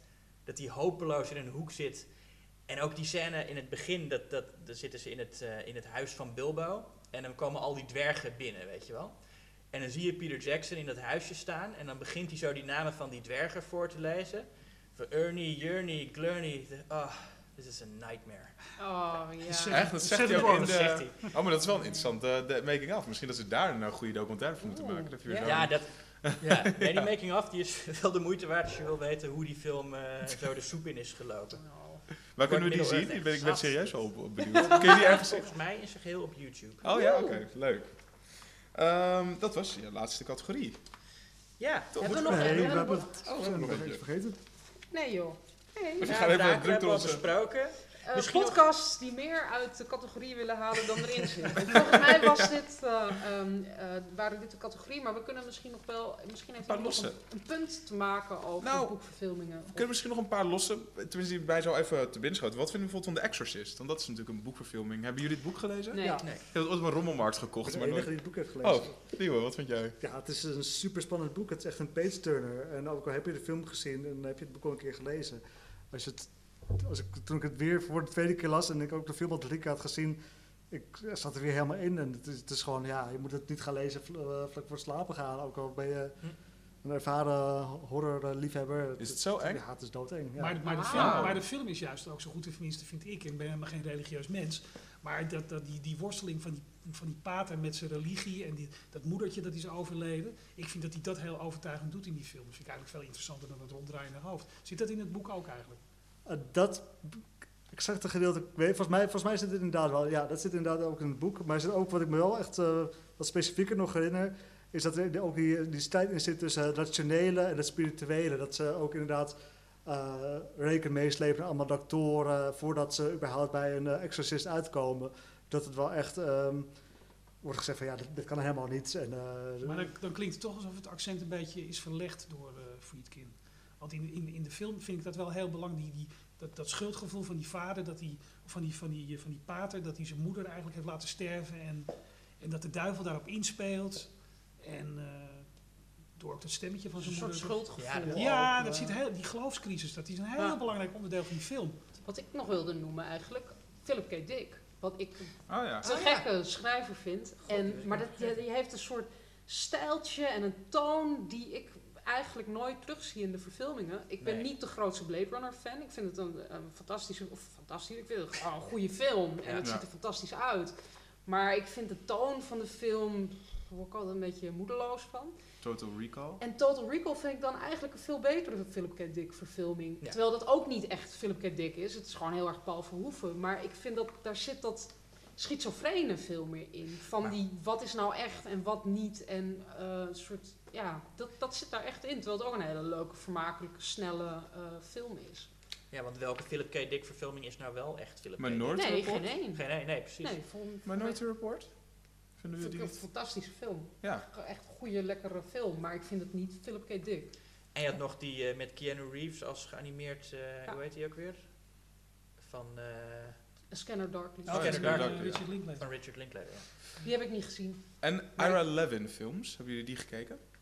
Zeker. Rosemary's Baby. Baby. Stepford Ja. Wives. Stepford Wives, dat zijn ook wel goede horror. ik heb-. Ik vind Ira Levin eh, een hele fijne thriller schrijver. Maar mijn favoriete boek van hem, ehm, This Perfect Day, heet die volgens mij. De Dag der Dagen in het Nederlands. Die is nooit verfilmd en die zou zich er wel goed voor lenen. Ehm, Dr. Jekyll en Mr. Hyde. Iemand dat gelezen? Ja, een heel tof boek.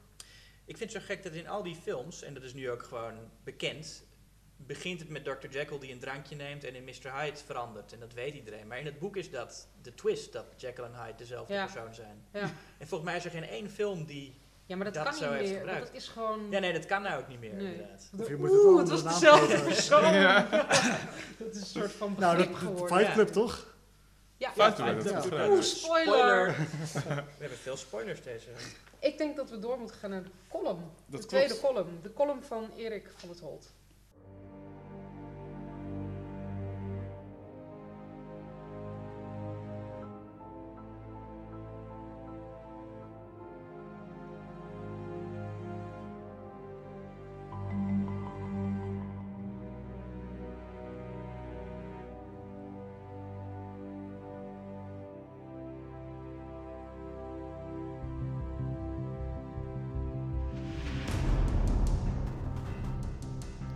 Intromuziek van deze aflevering van Duistere Klanken komt uit Prooi, de nieuwe film van Dick Maas. De muziek is nog niet verkrijgbaar, maar Dick Maas was zo aardig om een track, de openingscredits, voor deze podcast beschikbaar te stellen. Net als voor bijna al zijn andere films componeerde en speelde Maas de muziek zelf. En dat is eigenlijk best bijzonder, want er zijn niet zo heel veel regisseurs die dat kunnen en doen. Beroemde regisseurs die hun eigen muziek componeren of componeerden zijn bijvoorbeeld Charlie Chaplin, Clint Eastwood en Robert Rodriguez. Ook David Lynch en Dario Argento maakten voor een aantal van hun films muziek, maar zij zijn meer gelegenheidscomponisten. Het bekendst is ongetwijfeld John Carpenter, die tegenwoordig zelfs alleen nog maar muziek maakt en helemaal geen films meer. Net als Carpenter besloot Dick Maas destijds om zelf de muziek voor zijn debuutfilm The Lift te componeren en te spelen, omdat er geen geld en tijd was om het door iemand anders te laten doen. Maar daar houdt de vergelijking met Carpenter wel zo'n beetje mee op. In een interview met het Nederlandstalige filmmuziekmagazine Score vertelde Maas dat Carpenter ook eigenlijk geen inspiratiebron voor hem was en dat hij zich veel meer aangetrokken voelde tot de muziek van John Williams en Jerry Goldsmith. De muziek van de lift is eenvoudig maar zeer effectief en heeft, ondanks dat het een elektronische score is, een enigszins warme klank.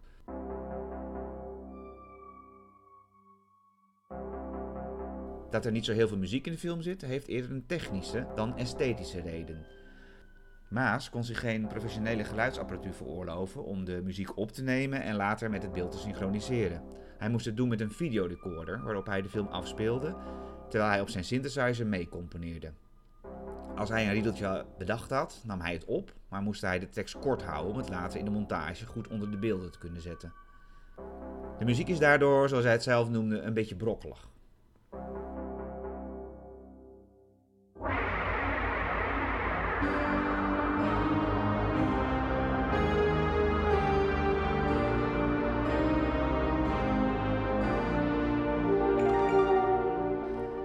Dezelfde technische en financiële beperkingen had hij bij Vlodder en Amsterdam.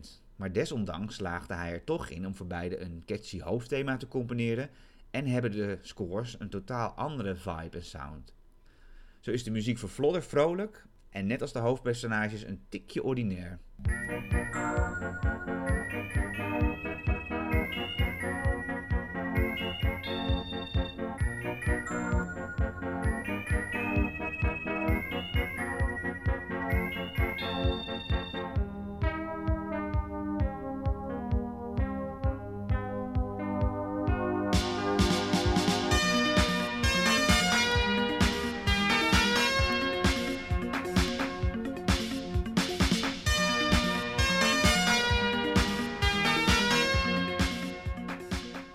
Hoofdthema van Amsterdam is robuust, stoer en een beetje sinister.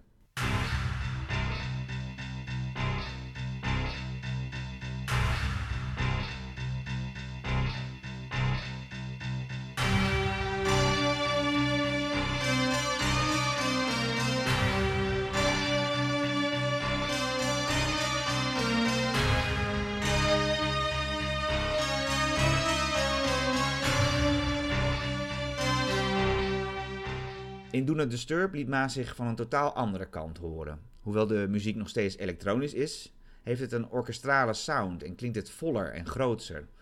Hetzelfde geldt voor zijn soundtrack voor Sint, waarin hij gesampelde koren, muzikale citaatjes uit Sinterklaasliedjes en vette drumloops verwerkte. En die naast een paar spectaculaire momenten ook verrassend subtiele muziek bevat.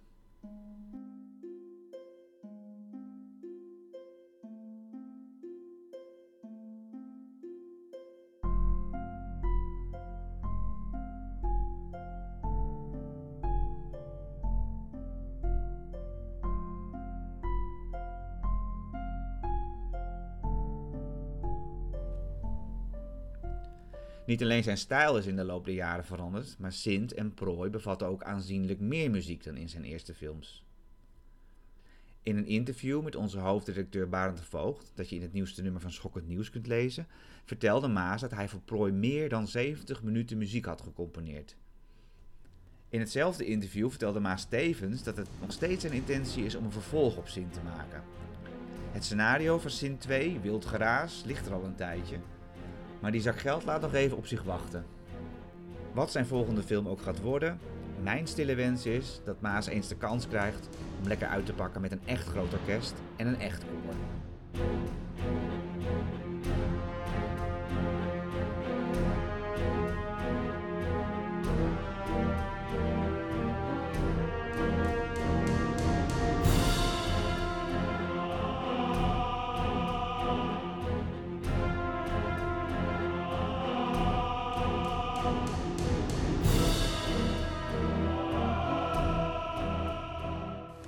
Was de column van Erik van het Holt. Prooi is nu in de bioscoop te zien. En eh, we gaan nog eventjes vooruitblikken op wat films. Er waren een aantal films die we, ehm, die we konden noemen. En eerlijk gezegd, van tevoren in onze Facebookgroep kwamen we er ook niet helemaal uit welke we nou precies gaan noemen. Behalve, Ja, Arrival hadden we het over. Die komt eh, eh, 10 november in de bioscoop. En dat is, zoals je al eerder zei, de nieuwe film van Dennis Villeneuve. Waarvan ik inderdaad denk dat je het zo uitspreekt. En hij maakte eerder Enemy, wat eh, een beetje in de volksmond de spinnenfilm is. Ehm, met en- Jake Gyllenhaal. Ja, en, eh, en hij maakte ook Prisoners, wat dan niet... Ja, dat is meer een soort thriller, maar wel een hele harde. En ik vond het wel echt een goede film. En wat was die film van vorig jaar? Sicario. Sicario, ook een hele goede keiharde misdaadfilm. Ja. Ja. Ja.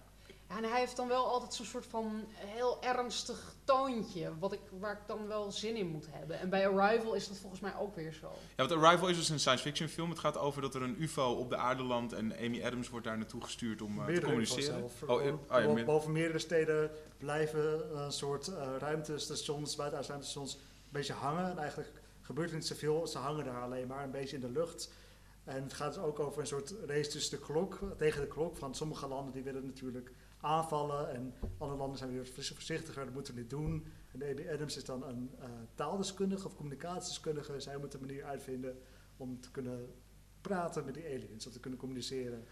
En ja, dus voordat er iets, eh, voordat er mensen allemaal atoombommen op ze af gaan schieten, dan moet zij dus uh, Ja, ik vind dat dan ook een soort eigenlijk van willen. cliché dat dan de vrouw, en zij is dan ook moeder in de film volgens mij, dat zij dan weer gevoelig is en dan zo kan communiceren. Dat vind ik dan een beetje, dat ik denk, Nou ja, het is, het, is, het, het, is, het is een beetje contact volgens mij, toch? Jodie Foster is een beetje... Is, dat, eh, is zij daar ook in? Vrouw en moeder? Ja. En, eh, Dat is geen moeder in de context, Oké. wel een vrouw.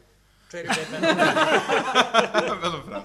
Eh, maar het lijkt erop alsof Villeneuve vooral eh, allemaal ook andere genres aanstipt, toch? Met de Prisoners is inderdaad een thriller. En met eh, Enemy een beetje de mindfuck. En hij gaat nu eh Blade Runner doen, toch? Ja. Blade Runner. Oh, is dat Oh, van hem? Ja. Oh. Ja, maar we waren wel onder de indruk van de trailer, toch?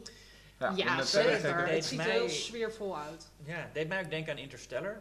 Ja, mij ook. eh, Ja. Wat ik geen goede film vind. Ik ook niet. Maar het is zo gek. Ik vind het heel opvallend dat de laatste tijd weer die optimistische science fiction Ja. komt. Want ik weet niet of dit een optimisme... Maar het ziet- de trailer lijkt het een, doet het een optimistische film lijken. Ja. En Interstellar was dat ook. En dat was met Midnight Special. Midnight het Special, Ook ja. Ja, in. Terwijl je zou Independence Day toch 2 dan? zeggen... Independence Day 2 dan? Gewoon- Tomorrowland. Maar je zou, je zou zeggen dat, dat je- deze tijd, de duistere tijden waar iedereen het eh, vrijwel altijd over heeft, dat we juist heel deprimerende science Ja. fiction zoals in de jaren 70. Maar je hebt aan de ene kant de duistere tijden en aan de andere kant heb je de hele lieve hipstercultuur met heel veel nostalgie en zacht en vriendelijk en, Ja. en rust, rust, geruststellend. geruststellend is het woord dat ik zoek. En misschien dat dit daar dan weer een beetje in past. Nou, ik heb liever een eh, alien die gewoon lekker het eh, Witte Huis opblaast. ja, Dat is ik mijn ook. ik Ja, toch? ook. Gewoon lekker eh, rammen Maar met... ja, Ik heb. Misschien ze het alien wel. Misschien is de pot, dus de pot is aan het einde wel dat ze dat ook gaan doen. Dat weet Ah, je ja. niet. Ja. Nou ja, hij wordt goed ontvangen, dus wat dat betreft kijk ik Ja, er ik wel naar echt uit. een goede... natuurlijk. Hij heeft al wat prijzen gewonnen ook. Dus, Al eh, zijn films worden goed ontvangen, toch? Het is bij tegenwoordig een een van de regisseurs waar je naar uit moet kijken als hij Ja. weer een nieuwe maakt. Ja. Wat gelukkig vaak is. Volgens mij maakt hij elk jaar een nieuwe film ongeveer. Nou, en, en ik ben altijd benieuwd van wat zou, wat zou hij hierna gaan doen. Want dat hij nu dus science fiction doet, dat kwam voor mij dan een beetje onverwacht. Of het is niet, weet je, hij, hij nou ja, wat je net al zei, hij werkt alle genres af, hij, hij stuurt niet, eh, ehm, Ik hoop op een goede horrorfilm eigenlijk. ja. nou, dat zou hij heel goed kunnen natuurlijk. Over een goede horrorfilm gesproken. Er komt een film volgende week uit die ik heel erg graag wil zien. Dat is Ouija 2. En eigenlijk zijn die... eh, was Ouija 1, hebben jullie die ooit gezien? Dat Nee. is juist, toch? Ja, oh ja, volgens mij spreekt het in het Amerikaans als Ouija board. Oh, sorry. Ouija, maakt niet uit. Ehm, en het is een, eh, was een hele slechte film, die eerste. Dat was echt afschuwelijk. En tieners Dus die met een, eh, vervolg. met een Ouija-board gaan spelen. Nou, het vervolg hebben ze dus eh, Mike Flanagan voor aangenomen. Dat is de regisseur van Hush, eh, die op Netflix is geweest. En van Oculus. En, van, en dat eh, is- Absentia, dat is, Ja. ja. ook nog even tussendoor, die heeft ooit op Imagine gedraaid een paar jaar geleden. Dus volgens mij is het een debuutfilm. Heel goed. Voor mensen die Klopt. de andere film van hem vinden, zoek die nog even op. Ja, en die, eh, en dit is eh, zijn, eh, zijn- hij, ze hebben hem aangenomen voor een sequel van, van eigenlijk best wel een beetje een B-film. En hij heeft er dus, eh, wa- wat hij ermee heeft gedaan is dat het nu gaat over een, weer over een Ouija-board. Maar het speelt zich af in de jaren 60 en het gaat over een jong meisje die eh, bezeten raakt door dat eh, bord. En de eerste recensies zijn echt rete enthousiast. Het schijnt echt een ontzettend mooie, beetje Exorcist eh, Omen-achtige horrorfilm te zijn. Een beetje dat nostalgische gevoel op te wekken. En, nou, ik heb, als je het hebt over een goede horrorfilm, heb ik daar wel zin in. En Ouija staat voor twee keer ja. Hè? Het is Ja. wie en ja. Ouija. Zo Ouija. schrijft het ook. Ja, Oh, misschien dat nog? Ouija. Ja. Nou ja, ik weet het niet. Ouija board. Ouija board. Als iemand eh, weet het, eh, of de Ja, Ouija ja. van Ouija board is, mail Ja. naar podcast.schokkendnieuws.nl. En Liewo, jij hebt net een film gezien waar iedereen naar uitkijkt. Ja, ik heb eh, de nieuwe Marvel film gezien. eh, en dat is eh, Doctor Strange. En ja, wat er nou zo bijzonder is aan Doctor Strange is dat het een... eh, het is weer een superheldenfilm, maar wel een andere superheld dan dat we tot nu toe gewend zijn. Want het is een magier. Dus waar de ja, superhelden zoals eh, Iron Man en Captain America tot op zekere hoogte in de realiteit. Ik doe nu zo de aanhalingstekens met mijn vingers, kunnen niet zien, maar ik zeg het even bij. Die zijn ja, toch aan een soort regels gebonden, eh, kunnen nu zeg maar alle remmen los. En dat is, het leuke daaraan is dus dat, je, dat het echt een soort fantasy wereld ingaat, waar een soort trippy LSD, jaren 70 sfeertje, met eh, realiteit die verbuigt en ja, andere dimensies. En als je, ehm, hij is ooit ontworpen door Steve Ditko, een eh, bekende tekenaar die ook on- onder eh, Spider-Man heeft ontworpen. En als je die oude platen ziet, dan ziet het er fantastisch uit met ja, vol kleuren en vol rare wezens en rare planeten. En dat zie je ook een beetje terug in de film en dat is wel heel erg tof. De trailer deed me heel erg denken aan Inception. Ja, het is, eh, zit ook, dat dat deed me ook heel erg aan denken. Het zit er ook inderdaad een beetje in van die verbuigende realiteit. En de ja, straten die eh, opeens eh ondersteboven staan, en achterstevoren en binnenstebuiten. Maar het ziet er allemaal eh, prachtig uit, moet ik zeggen. De effecten zijn echt heel mooi. Oké. En het 3D is ook goed, wat eh, niet vaak het geval is. Dus daarvoor zou ik hem zeker gaan zien. Het verhaaltje zelf is weer niet zo heel bijzonder, maar voor de beelden en voor de effecten en, eh, is hij wel echt... eh, en om weer een andere superheldenfilm te zien dan normaal, zou ik hem zeker even in de bioscoop gaan eh, checken. Eh, de laatste nog, heel snel. Fantastic Beasts. Kijkt iemand daar naar uit hier? Dat is een, een, een film geschreven door J.K. Rowling van eh, Harry Potter fame. Ja. Dus, eh, Nou ja, als de recensies goed zijn, dan lijkt het me te gek. Maar dit is niet een film die ik hoe dan ook wil zien. Als, ik, ik verwacht een beetje matige recensies en dan ga ik er niet naartoe. Het laatste nieuws is, wat volgens mij vorige week bekend werd op een fan-event waar J.K. Rowling sprak, is dat het vijf films geworden. Ja. Het zou oorspronkelijk zou het er drie Oh, zijn en nu wordt het al vijf. Ze zei, ik heb genoeg materiaal geschreven voor vijf films. Om die ja. stem even op nadoen. ja. J.K. Rowling heeft blijkbaar dus ook niks te doen. Rowling? Nou? Dat moet ik, misschien is daar geen tijd. Maar Nee, dus dat zeg maar wat je stom aan altijd- J.K. Rowling. Dat Dat, zij altijd, dan is een boek zo af en dan zegt ze van, oh, maar Dumbledore is homo. En het, ja. ik bedoel, nee, Nee, dat moet je in dat boek schrijven Nee, als je dat, dat, is, wil. dat is absoluut waar. Ze, doet, ze heeft wel af en toe een beetje van die soort flaters. Maar als je de boeken hebt gelezen, Julius, dan vergeef je dat allemaal. Want het Ja, is gewoon, er zit zoveel humor en liefde en warmte en Nee, oké. sterke... Het is wel echt een heel bevlogen persoon, Ja, J.K. Rowling. heel is heel, Tuurlijk. volgens mij is het een hele lieve, echt zo'n moeke. Ja. Nee, ik heb verder niks tegen haar Nee, als maar persoon. Maar, is- ik vind het stom als auteurs, als een werk Ja, al af is nog gaan zeggen van... Ja, maar eigenlijk zat het zo. Ja, Van, nee, Nee, je, hebt je niet. kans gehad. Het is niet, jou- jouw beurt is voorbij. als je maar lekker die boeken moet schrijven. Ja. Oké, ehm, nou ja, voordat we verder gaan afsluiten, ehm, gaat Basje nog iets vertellen over waar je ons kunt vinden Ja. online?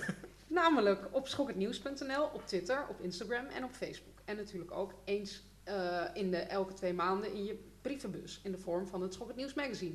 En dan kan ik ook iets vertellen over het nieuwste nummer. Dat is net uitgekomen en daarin vind je onder andere een special over documentaires, een interview met Enzo Castellari, laatst nog uitvoerig besproken in deze podcast, en een set bezoek aan Prooi. En wil je ons laten weten wat je van de podcast vindt? Mail dan naar podcast.schokhetnieuws.nl of tweet, tag, hashtag of post. Dan wil ik ook nog even van Phil horen. Je hebt een boek geschreven. Hoe gaat het daarmee? Voordat we gaan.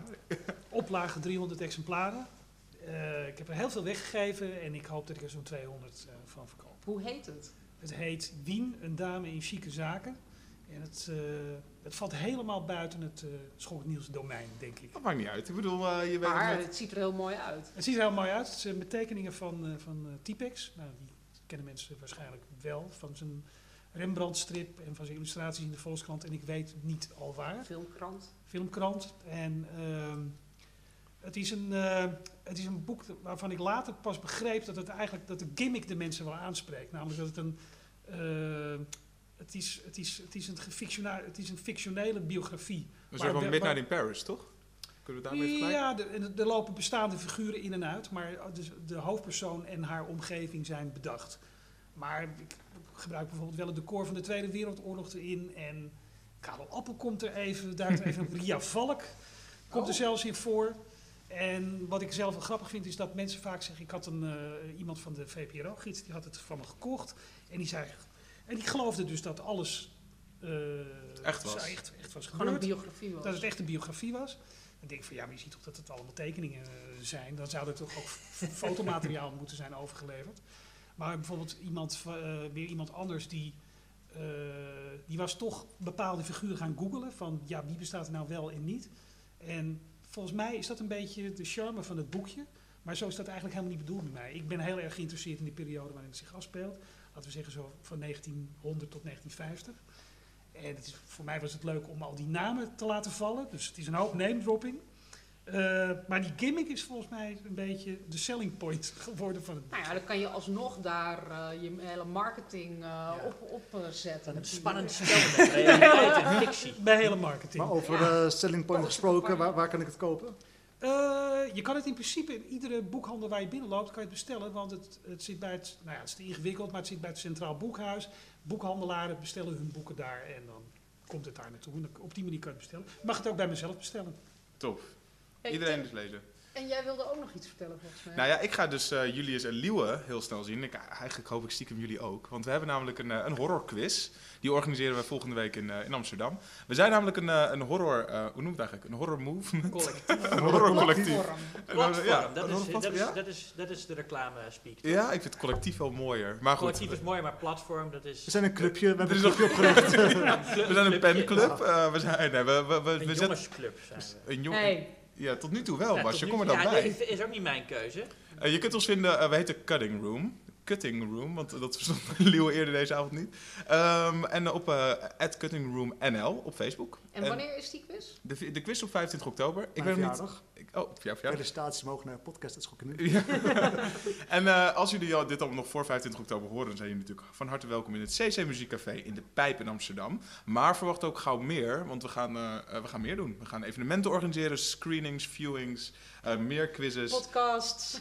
podcasts. de Cutting podcast, om de strijd aan te gaan met die van Schokkend Nieuws.